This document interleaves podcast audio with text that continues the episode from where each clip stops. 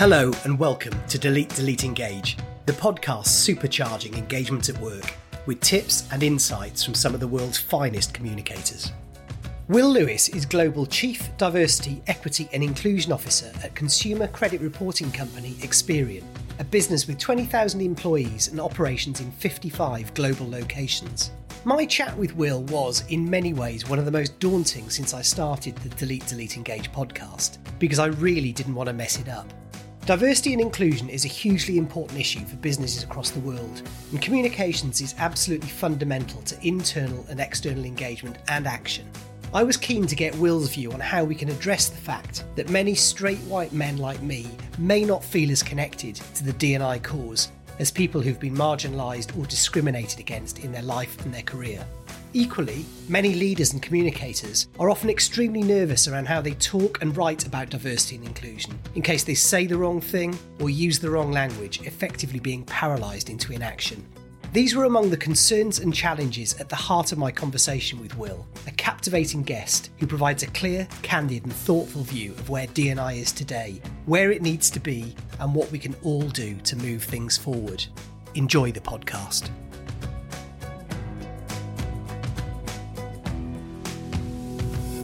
So Will, welcome to Delete, Delete, Engage. Uh, it's such an honour to have you on the podcast. And you're actually uh, a double first for me. You're my first guest from the U S and the first diversity and inclusion leader to appear on the show. So thank you for that. So firstly, how are you and how are things in Chicago? Blazing new paths, Hugh. That's what you're doing here today. I um, am absolutely a pioneer. I, I am incredible and really thrilled to really thrilled to be here. So I'd just like to start by just, just touching on, on your career, really, your career path and kind of what got you into what you do today. So you're Global Chief Diversity, Equity and Inclusion Officer at consumer credit reporting company Experian. And I, I know that Experian has, I think it's over, is it over twenty thousand employees globally? Is that right? That's right. And across quite a few, I think something like fifty-five global locations. So you're a big company. And you've got a hugely important role within it. So I'd just like to start by asking, why does the diversity and inclusion agenda matter so much in business and society today? And what does it mean to you personally? Let's start with what it means to me personally. One of the things Experian does is consumer credit reporting. What we really fancy ourselves as is being able to, to help consumers, right? So consumer credit reporting is one of the things, but it's really how do we introduce tools and technology that ultimately helps consumers achieve their personal life goals. That kind of ties into me, right? And really why, to me, this is a dream role. I remember, you know how when you're a youngster, everyone always asks, what are you going to do when you grow up? You know, what do you want your career to be? And, you know, the answers, particularly when you're very young, I want to be a policeman or, or part of the fire brigade or whatever the case may be, um, a doctor or a lawyer. I always said one of two things. I either want to be a meteorologist because I don't know, I'm fascinated with science, or I want to help people. And as I continued my studies and my education on through university, the, this idea of helping people continued to be really what rose to the top for me. Now, I didn't quite know what that meant, right? Started out in education, being, you know, studying to become a teacher and an educator, and, and then continuing on with a degree in sociology. And I just don't want it to help people. Well, I'm lucky, I think, very fortunate to have found myself at Experian, a company that's dedicated to helping, to helping consumers, helping them achieve their financial life's goals along the way with tools and education and knowledge to do it. And that aligns to really what I want to do as a human. So for me, this is around connecting people, connecting humans to the things that help them be successful. Such a great answer.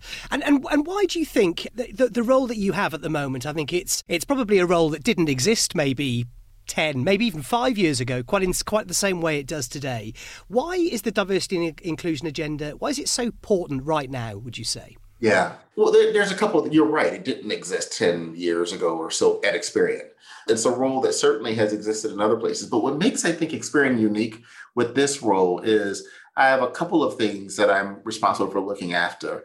And as a matter of fact, let me tell you a little bit about how we view diversity and inclusion, because I think that'll answer the question around why that agenda is so important as well. When we think about diversity and inclusion at Experian, we really kind of think about it in a couple of tranches, right? It's this focus on our people. So what are we doing for our employees to help our employees achieve their professional uh, best, whether that's promotions while they're in the organization, ensuring that we have a workforce that's representative of the communities in which we uh, do business, and really helping our employees get connected with each other and learning about cultures that are different than their own. That's one of the things we do here at Experian. And frankly, that's a, that's what most companies do in roles like mine as well. Now, we also have this focus at Experian on customers and consumers. Now, Hugh, you're probably thinking, well, what does that mean? Customers and consumers, and what the heck does that have to do with D E I, right? I'm guessing that's what you're asking, right? maybe, maybe.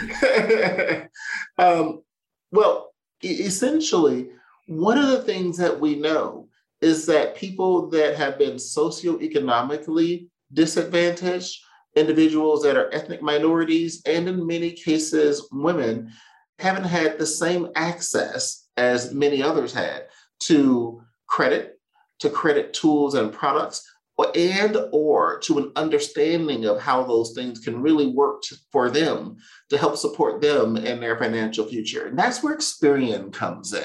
What we're really working to do is to produce innovative products to the marketplace, really things that can help consumers get themselves connected in a way like never before to their financial future.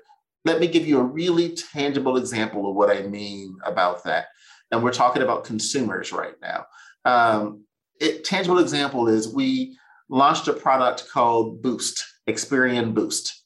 Essentially what that is, is bringing positive payment history from consumers into their credit profile report. What do I mean? Your Netflix bill, your mobile payment for, for your mobile service, et cetera, bringing that into your credit profile where historically you wouldn't have gotten credit for that. What we're saying is this is something that you're paying every month on time. Why shouldn't you bring that into your credit profile?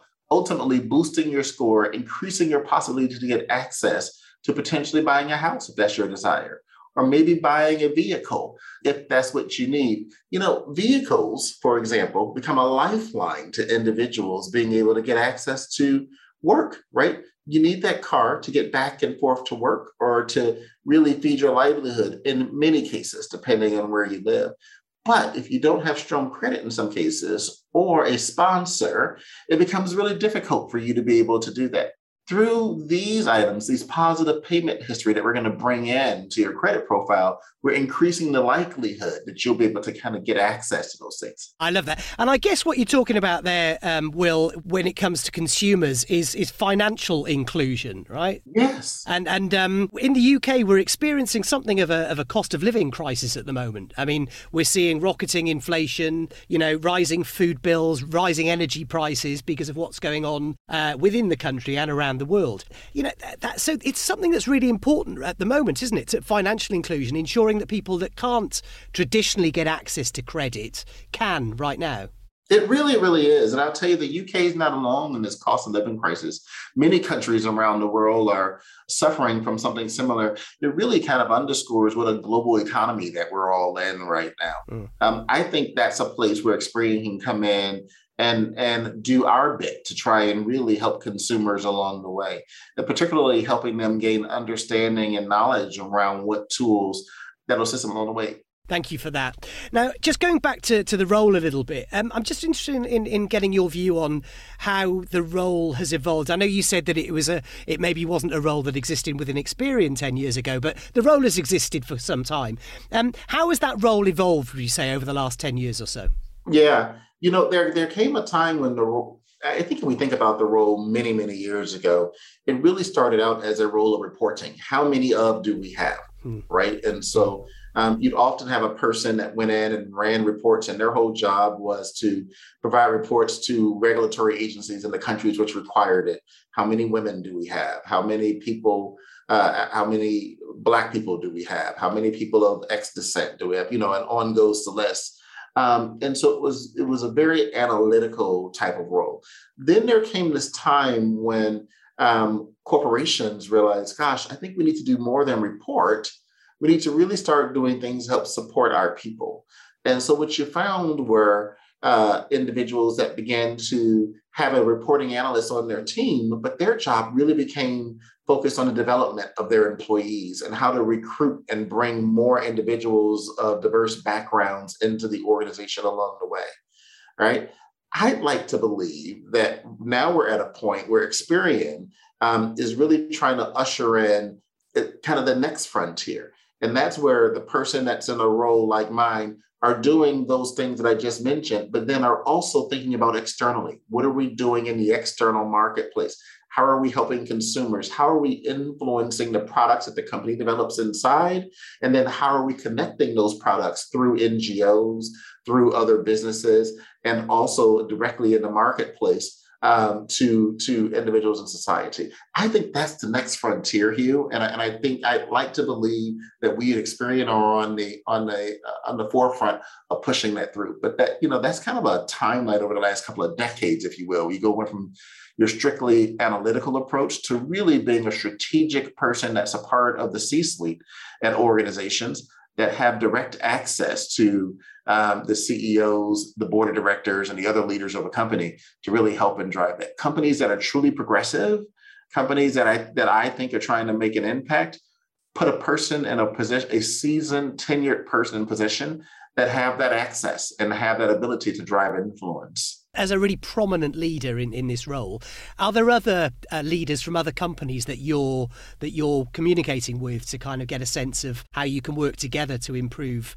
you know, the, the agenda across the U S? Absolutely. You know, I I just, when you asked that question, I almost start listing names. Then I realized, yeah. no, no, no. If I list names, I'll forget someone, and then someone will call me and say, you didn't mention my name. Oh, but... come on. No, you'll be fine.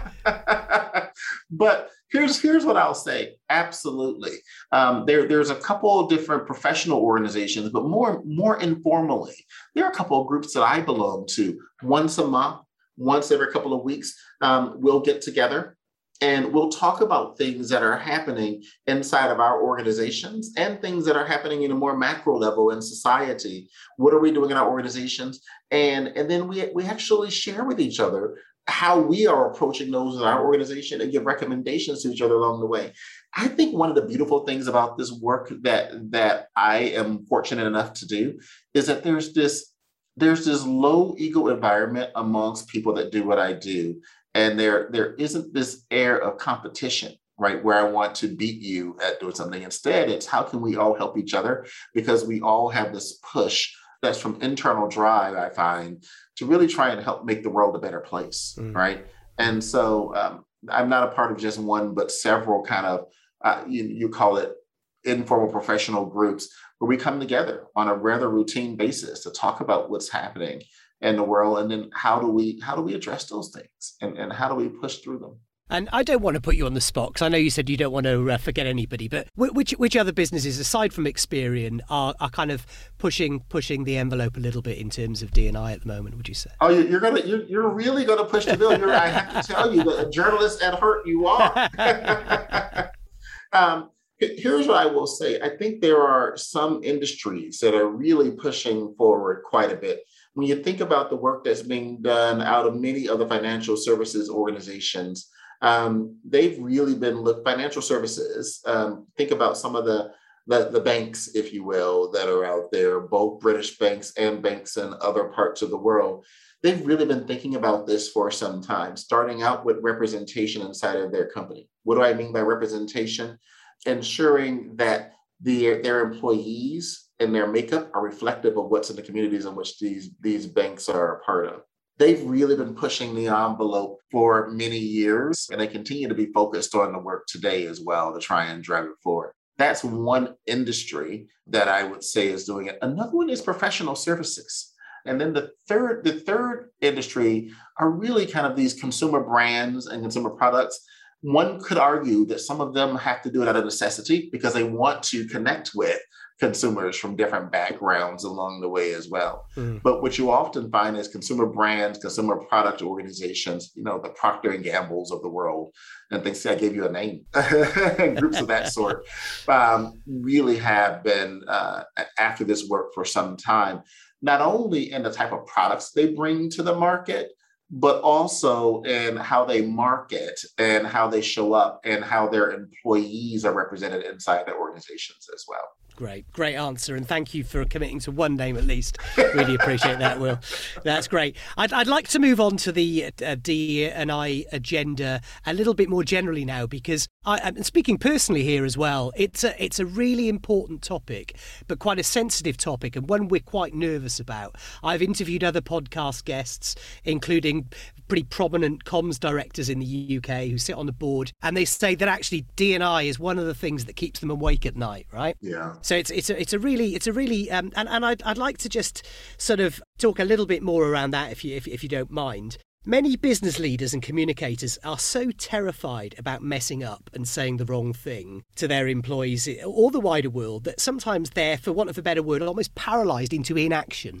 Uh, I don't know if you've experienced this yourself, but how, how can we start to tackle that? You know, it's such an important issue, but we're too nervous to take it forward. How can we start to tackle that, would you say? Yeah, you, you know, I, that that's a really courageous question, and I'm going to give you a candid response to it. I think what paralyzes people is this fear of messing up, right? And I think there's an opportunity for us all as, as we think about this one here. And that, that opportunity is, it will, it will take some amount of, of personal bravery uh, to be able to step out and to say things and know that you will likely mess up at some time along the way. You'll say the wrong thing, you won't get it right. But when you do mess up, it's owning that and saying, you know what, I made a mistake. I'm on my journey as well, and I'm learning. Please forgive me. Mm. And then course correcting along the way. Mm. And and, I, and from the, the flip side, those that we immediately point fingers and say, oh, look, that person isn't serious, right? Mm. What I say is lead with grace and assume positive intent. And, and I think that's so important. When someone does something, let's start out by assuming positive intent, and then giving that person the skill or the knowledge they need along the way to get better and to improve.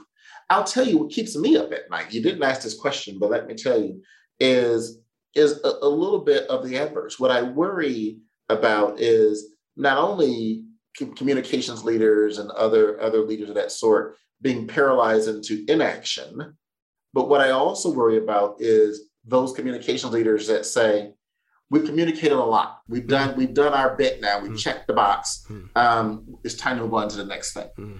I think the reality is we're just beginning. We have not communicated enough. We need to get to the point where we're not just only having standalone communications on D E and I, uh, but that it becomes a ribbon that pulls through all the things that we do. Mm. As a matter of fact, I think one of the worst things that we can do is when we come to the point that we stop communicating, or we try and slow communications, or we try and quell communications, that's the point when we know that we're turning down the wrong fork in the road. Mm. We need to take a moment and say, what is it that we're afraid of? Mm. What are we afraid of exposing our people to? Mm. And then actually address the root cause along the way. Mm. That's a great answer. Thank you. Um, now, another another difficult question, and a difficult one for me to ask, but I think it's really important that I do ask it. I'm a straight, white, middle-aged man, okay? Not a not a demographic that is traditionally seen as being maybe marginalised or discriminated against. How do we help ensure that people from traditionally less marginalised groups, you know, like myself, feel as though we're part of this agenda? And, and what role should we be playing to kind of really take things forward? Yeah. Well, you may have heard this adage, um, speak truth to power, right? And the reality is, as we think about history and we think about current times, even though we made some small bits of progress in this world of diversity, the reality is um, straight white men are still the ones that are in leadership positions in a majority of the cases. And so we need you as an ally, right? We need you as an ally to help us on this journey. We need you to have that open ear and to use your position influence to really try and help pave the path and opportunities to help us drive closer towards equity, um, which as I think as a society, we just haven't reached yet. So a couple of things here. I think the role for a person like yourself um, is to be willing to learn and to grow. That's one of the reasons I'm so excited to be here with you today on the podcast, is because I realize that means you're open to learning and then sharing with your listeners this opportunity as well. there's this opportunity and growth. And then it's how do you take that and convert it into action, right? For you, you're already converting that to action by just having the conversation. I think it can carry on beyond this around how do you, when you're connecting with your peers, how are you talking to them about this conversation that you and I are having right now, mm. and sharing with them the tidbits that you learned and making recommendations mm. to your listeners and viewers? I think one of the things that we really can do is for them to walk away and say, let me be introspective here and think about how I can take some of these items and bring them into um, our workplace. Not just hiring someone to lead diversity and say, I've done my bit, I've hired someone to do it, but saying, how do I personally own that, right? So that's, I'll talk to right now people that, straight white men mm. that are in leadership positions in corporations. Mm. One of the things that, um, that, that we've done here is not only have we implemented diversity action plans that I have some accountability for, but each one of the leaders have accountability, not just for what their remit, mm. you know, the business they look after has to do, mm. but then there's this part personally, what are you doing as an individual as well? Mm. I think that personal action and that personal accountability around how they can help uh, move forward the mission is, is really so important. And take a moment to step back, right? So when you're standing in front of a group and say, let me tell you what my company has done,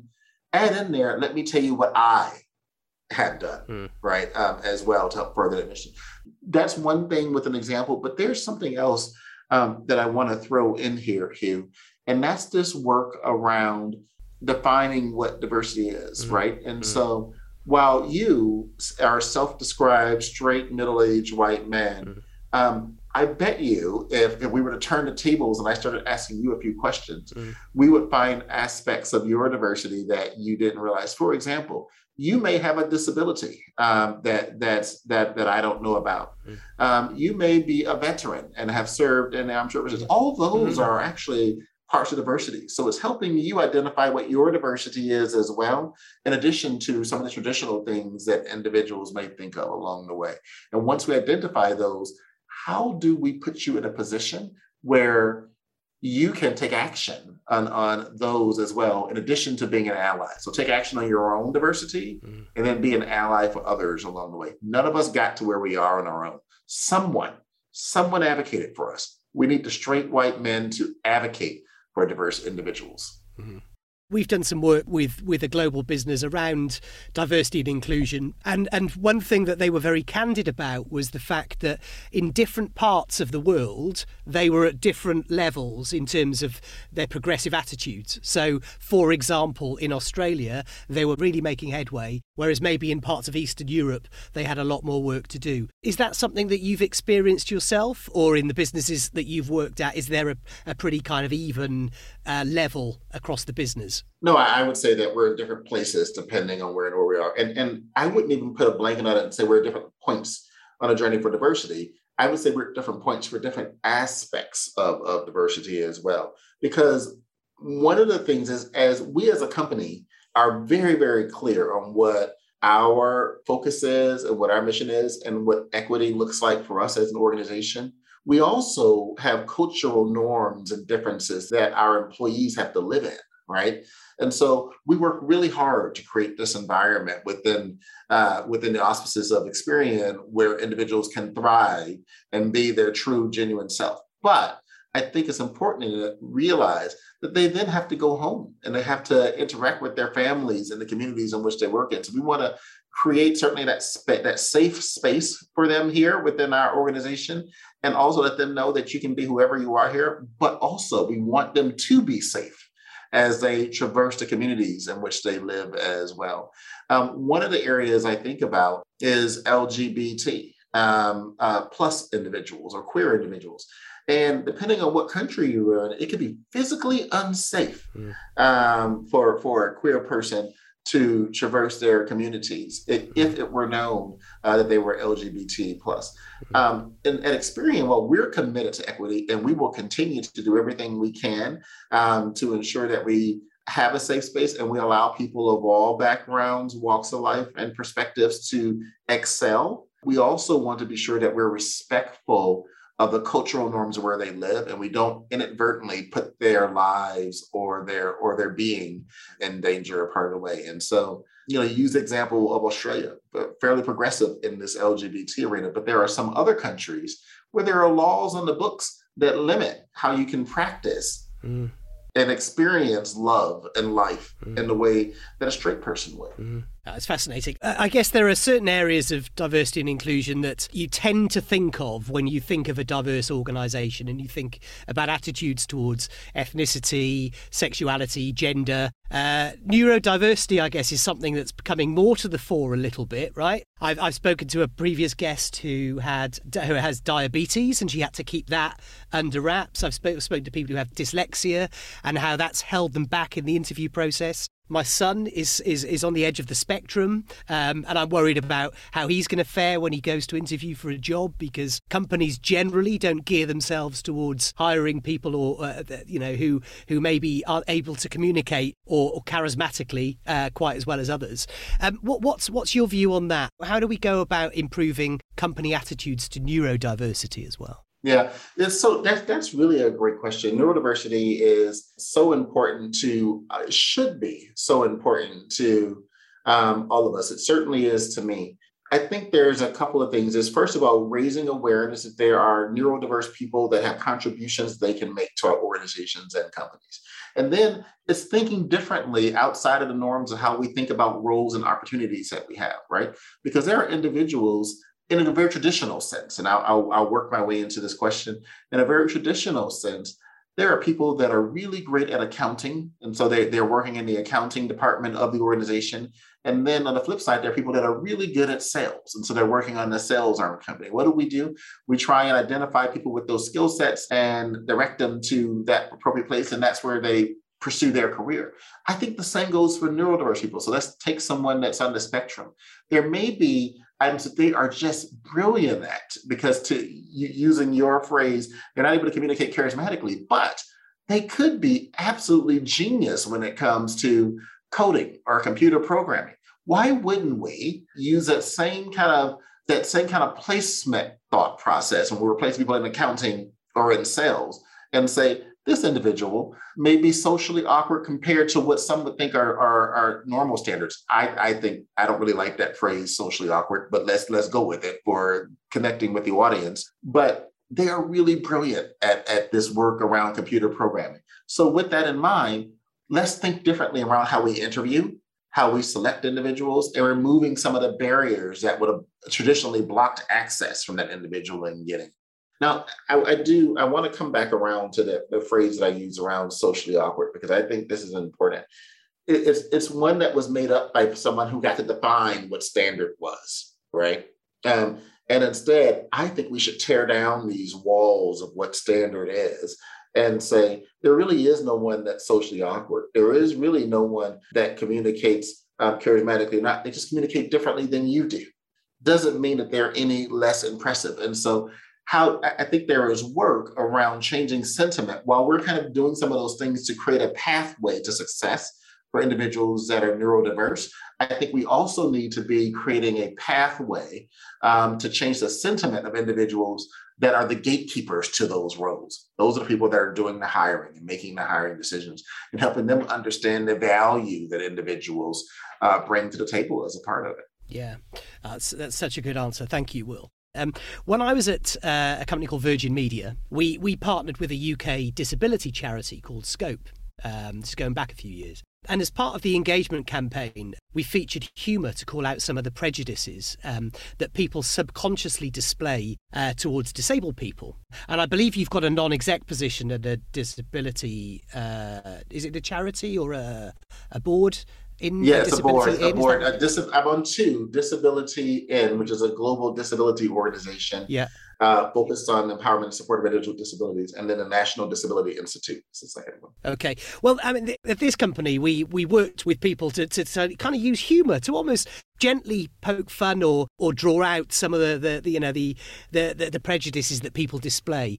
Do you think that there is a role for humour around the diversity and inclusion agenda, do you think, in the workplace? Well, humour is a part of our life, right? Um, and, and so it's, it's part for us as humans, it's part of what helps us uh, thrive, and is one of the coping mechanisms that, that many people use. What I do say, though, is we have to be careful that what one thinks is humorous, another one finds offensive. And so it's, it's, a, it's a very delicate balance as you look at it. And let's just look, history can be our teacher on this, right? We, you and I both can look at some of the, some of these old shows that were on the telly that may have, uh, you know, screened back in the seventies or even the eighties. And people thought it was hilarious. And put today's lens on it, mm-hmm. it wouldn't pass muster. You know, yeah. It's funny, actually. My, I mean, my kids watch Friends, right? And yeah. who'd have thought that that now, uh, looking at that now, you you you see certain things, you think, wow, how did they get away with that? But I guess it was a different time, wasn't it? That's exactly it. That's exactly it. And so, so that that's why I always say, you know, well, so certainly humor does play a role. It could, could play a role. We just have to be really careful because um, humor, like much like many other things, are in the eye of the beholder. Yeah. Well, and well, one may think it's funny, another one may find it quite offensive, and as a matter of fact, become turned off by by the entire thing. Yeah. Tread lightly. Yeah. No, that's, that's a great answer. Thank you. Um, I'd, I'd like to move on from, from humour into something a little bit more serious, really. I mean, talking a little bit about authenticity and to some extent activism. And now, at the height of the Black Lives Matter movement, some businesses were praised for acting with purpose, while others were accused maybe of, of tokenism and even even maybe opportunism. Should we be celebrating corporate activism as a means to promote diversity and inclusion, or how can we be sure it's authentic? Yeah. What would you say? Well, a couple of things. First off, is we have to ensure that the work that, that companies and organizations are doing aren't just window dressing, yeah. right? Yeah. And and to, to your point, opportunism, where someone's doing something because they feel like, hey, I have to do this just to, you know, be spared the lightning rod that's coming my way, or lightning that's going to come my way, or, or outcry from my employees. But instead, that companies, the companies that I think should be celebrated, or the organizations, and the answer to the question is yes, organizations that are doing the right thing for the right reasons should absolutely be lauded. And, and, and we should hold them up as an example of how other companies can follow suit with. Um, What's really important, I think, though, is for us to take a look at those organizations and see how they are looking systemically throughout their organization and their company and making changes to really try and help, not just putting out a well-phrased communication that says these are things that we're committed to, but they're actually changing processes along the way. And that they're actually working to ensure that the people that make decisions understand why these decisions are being made and things that they can do that they, that they may not be thinking of along the way. I like to call it conscious inclusion, right? So making a conscious decision to make changes to the way the company operates, what their, what their rhythms, their operating rhythms are every day, and how do they come to the decisions they have ahead of them. That's what's really important, because the communications that, that come out on the tails of that should be an acknowledgement of the work that has been done. Mm. Not just that we think is important for equality to thrive, not just that we think it's important that Black people not be killed on the streets, as was the case that launched the Black Lives Matter uh, movement along the way. Mm. Um, it really should be around how do you make substantive change in organization? And let me give you a couple of points around what do I mean by that.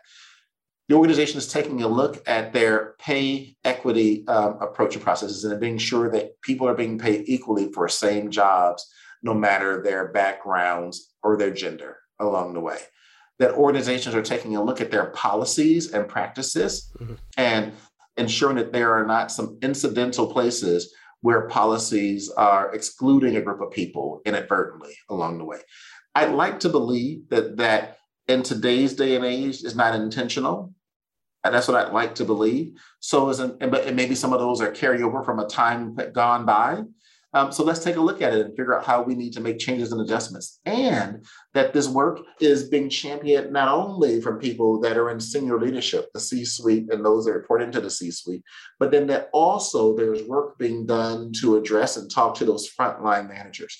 We can't forget about people in organizations that are managing our individual contributors. And how are we giving them the tools to get the work done that they need to get done, that we're asking them to produce for the organization, but that we're also giving them an understanding of how to interact with people from different backgrounds and be respectful and appreciative of that, while also being productive in the work that we're trying to do. Those are really three, I think, concrete ways that organizations can do that. Now, how do you get after that? One of them is by introducing uh, diversity learning into the organization and really been showing that there's some discommitment put around learning. Another way is through development activities. What are we doing as we have development programs inside of organizations and companies to ensure that we are allowing our individuals to, we're giving them opportunities to grow and develop in areas where uh, they may have been excluded from historically along the way. And how are we helping them get, ac- how are we helping those diverse individuals get access to that at the same rate Um, that the majority population is as well. Yeah, thank you, Will. So I'd just like to, um, in the last section, talk a little bit about how we can help businesses that are maybe just starting out on their D and I journey. How, how do we how do we help them get started? I mean, what's the most important piece of advice that you'd give a C E O or business leader that's really looking to kickstart the agenda in their business? Just yesterday, I was talking to a C E O of a business, and um, she was asking me a similar question. And and my advice is, is twofold for her. The first one was be honest with yourself. Don't see your company or your business how you, how you would like it to be. See it for what it is today. And she and I went on to have a thirty minute conversation on what that was. And I'd like to believe she walked away seeing her company in a different light that she hadn't initially come into our dialogue about, right? Um, and then the second one is be deliberate with your actions as a result of that realization. Um, and so oftentimes we say, we're going to get after diversity. And so there's this flurry of activity with everyone doing a whole, you're boiling the ocean essentially, and you have to get it all done within six months. Well, this is like any other change management exercise. You can't do everything all at once. My, my guidance to her, same conversation was, out of these things that we identified, and to protect her company, I won't mention her company or her name, um, but Uh, out of the out of the items, I said, let's choose two that you're going to address um, during the next twelve months. And so she identified two areas as results of our uh, of our conversation that she was then going to take to the management team of her company um, for them to then have a discussion on how they were going to integrate those two things. One of those two things she was going to personally kind of champion. And the, the other item, she was going to put one of her key lieutenants on um, to help drive throughout the organization. So that executive sponsorship or championship is really important. And then she's going to measure it. Measurement becomes so important as well. Let's not just say we're doing it and then say, oh, look at these nice activities we're doing as a part of it. Let's measure what success looks like. We measure the success of our sales. We measure the success of our stock performance for publicly traded companies. You know, we have expectations that are set upon us by our boards, by our investors, and by our stakeholders. Diversity is no different. Treat it like the other business initiatives that we have. Measure it, report on it, hold yourself accountable for it, and then pace yourself along the way. You didn't, we didn't get into this rut in the past twelve months, and you're not going to get out of it in the next twelve months. But what we can do is continue to be very deliberate along the way and then ensure that everyone inside of your population understands what you're doing, why you're doing it, and most importantly, what their role is in helping move it forward as well. Those are the biggest changes. When people can see, they can see how they can play a role in helping the organization move forward, they're more apt and more willing to actually become a part of the solution. That's what that's what I think we need to do here. I totally agree. And, and I guess it comes back to a certain extent to the to the question I asked earlier about, you know, someone like me and how how do you make some, you know, people who maybe don't traditionally feel as though they're part of the diversity and inclusion audience, making them feel that, yes, they are, and they have a really, really important role to play. Mm-hmm. Yeah. Let, let me just give a really one thing that if a listener or a viewer could walk away from our conversation with today that mm-hmm. they can do. I say, Um, choose for them to walk away and choose three people that are different than them mm. and say, I'm going to champion these three people individually and help them on their career pursuits. That's an immediate action that any any of your, one of your viewers can take away today. Mm. I'm going to choose three people mm.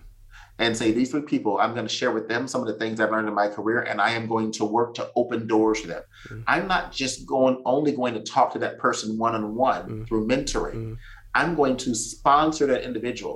So when I'm at the table, when we're talking about talent and we're talking about um, where we can move people into, I am going to recommend this individual mm. and put a bit of skin in the game myself and say, um, we should we should allow this individual because they have the skill set to be able to accomplish the the, the job mm. that we're looking at. Mm. Sponsored individual, not only mentor them. Yeah.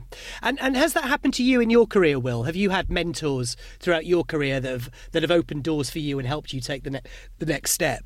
Absolutely. I've, I've had both mentors and sponsors along the way in my career, um, many, but I'll mention one. I'll give you a name again. Um, Good man.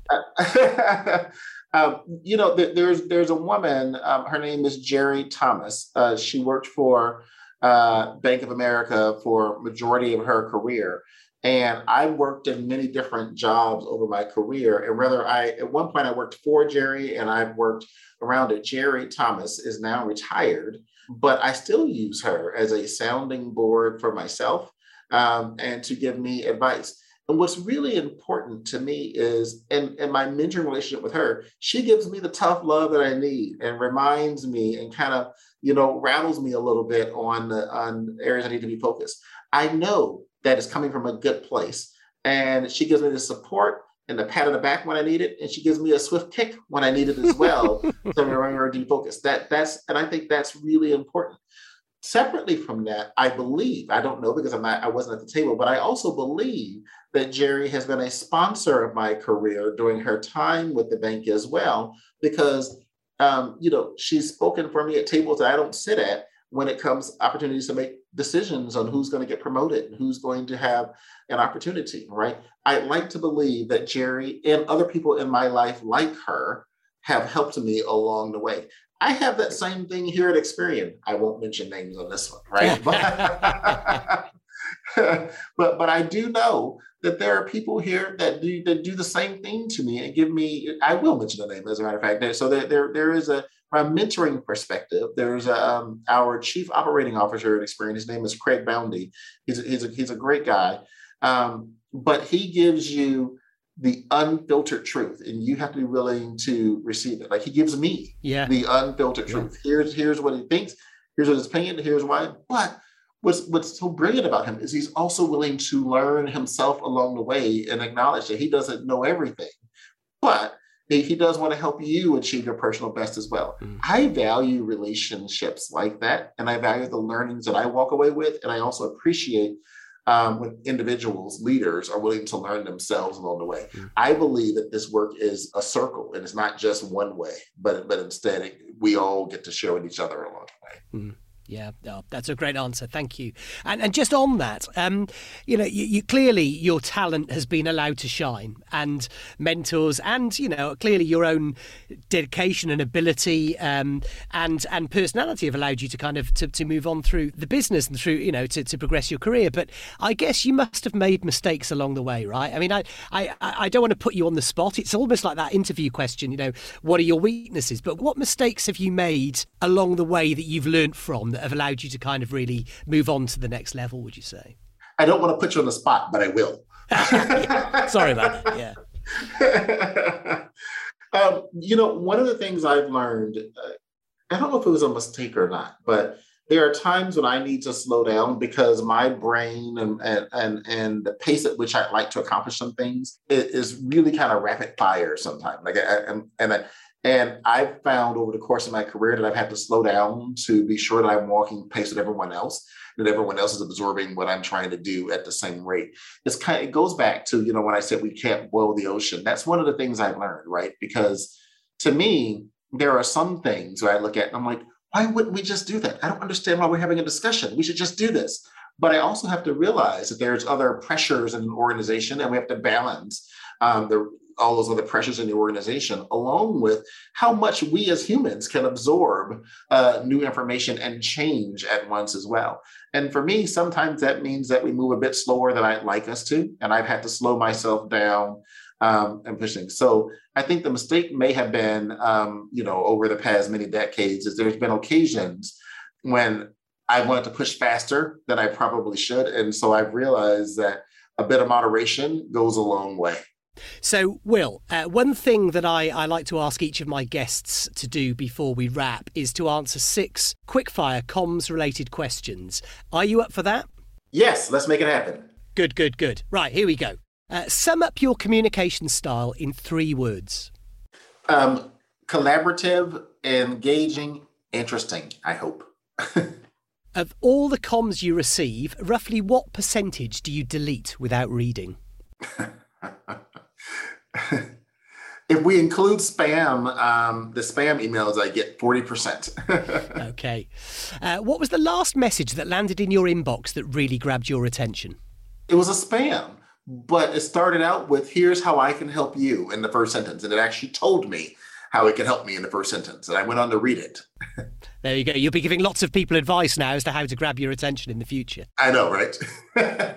In your opinion, what's the one thing a business can do to boost engagement?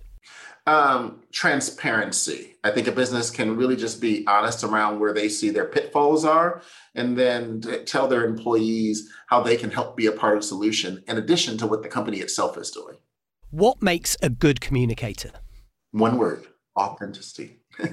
Good answer. Which communicator, alive or dead, do you most admire? Oh, there's so many. Um, but there is um, a Black American poet, Maya Angelou. Yeah.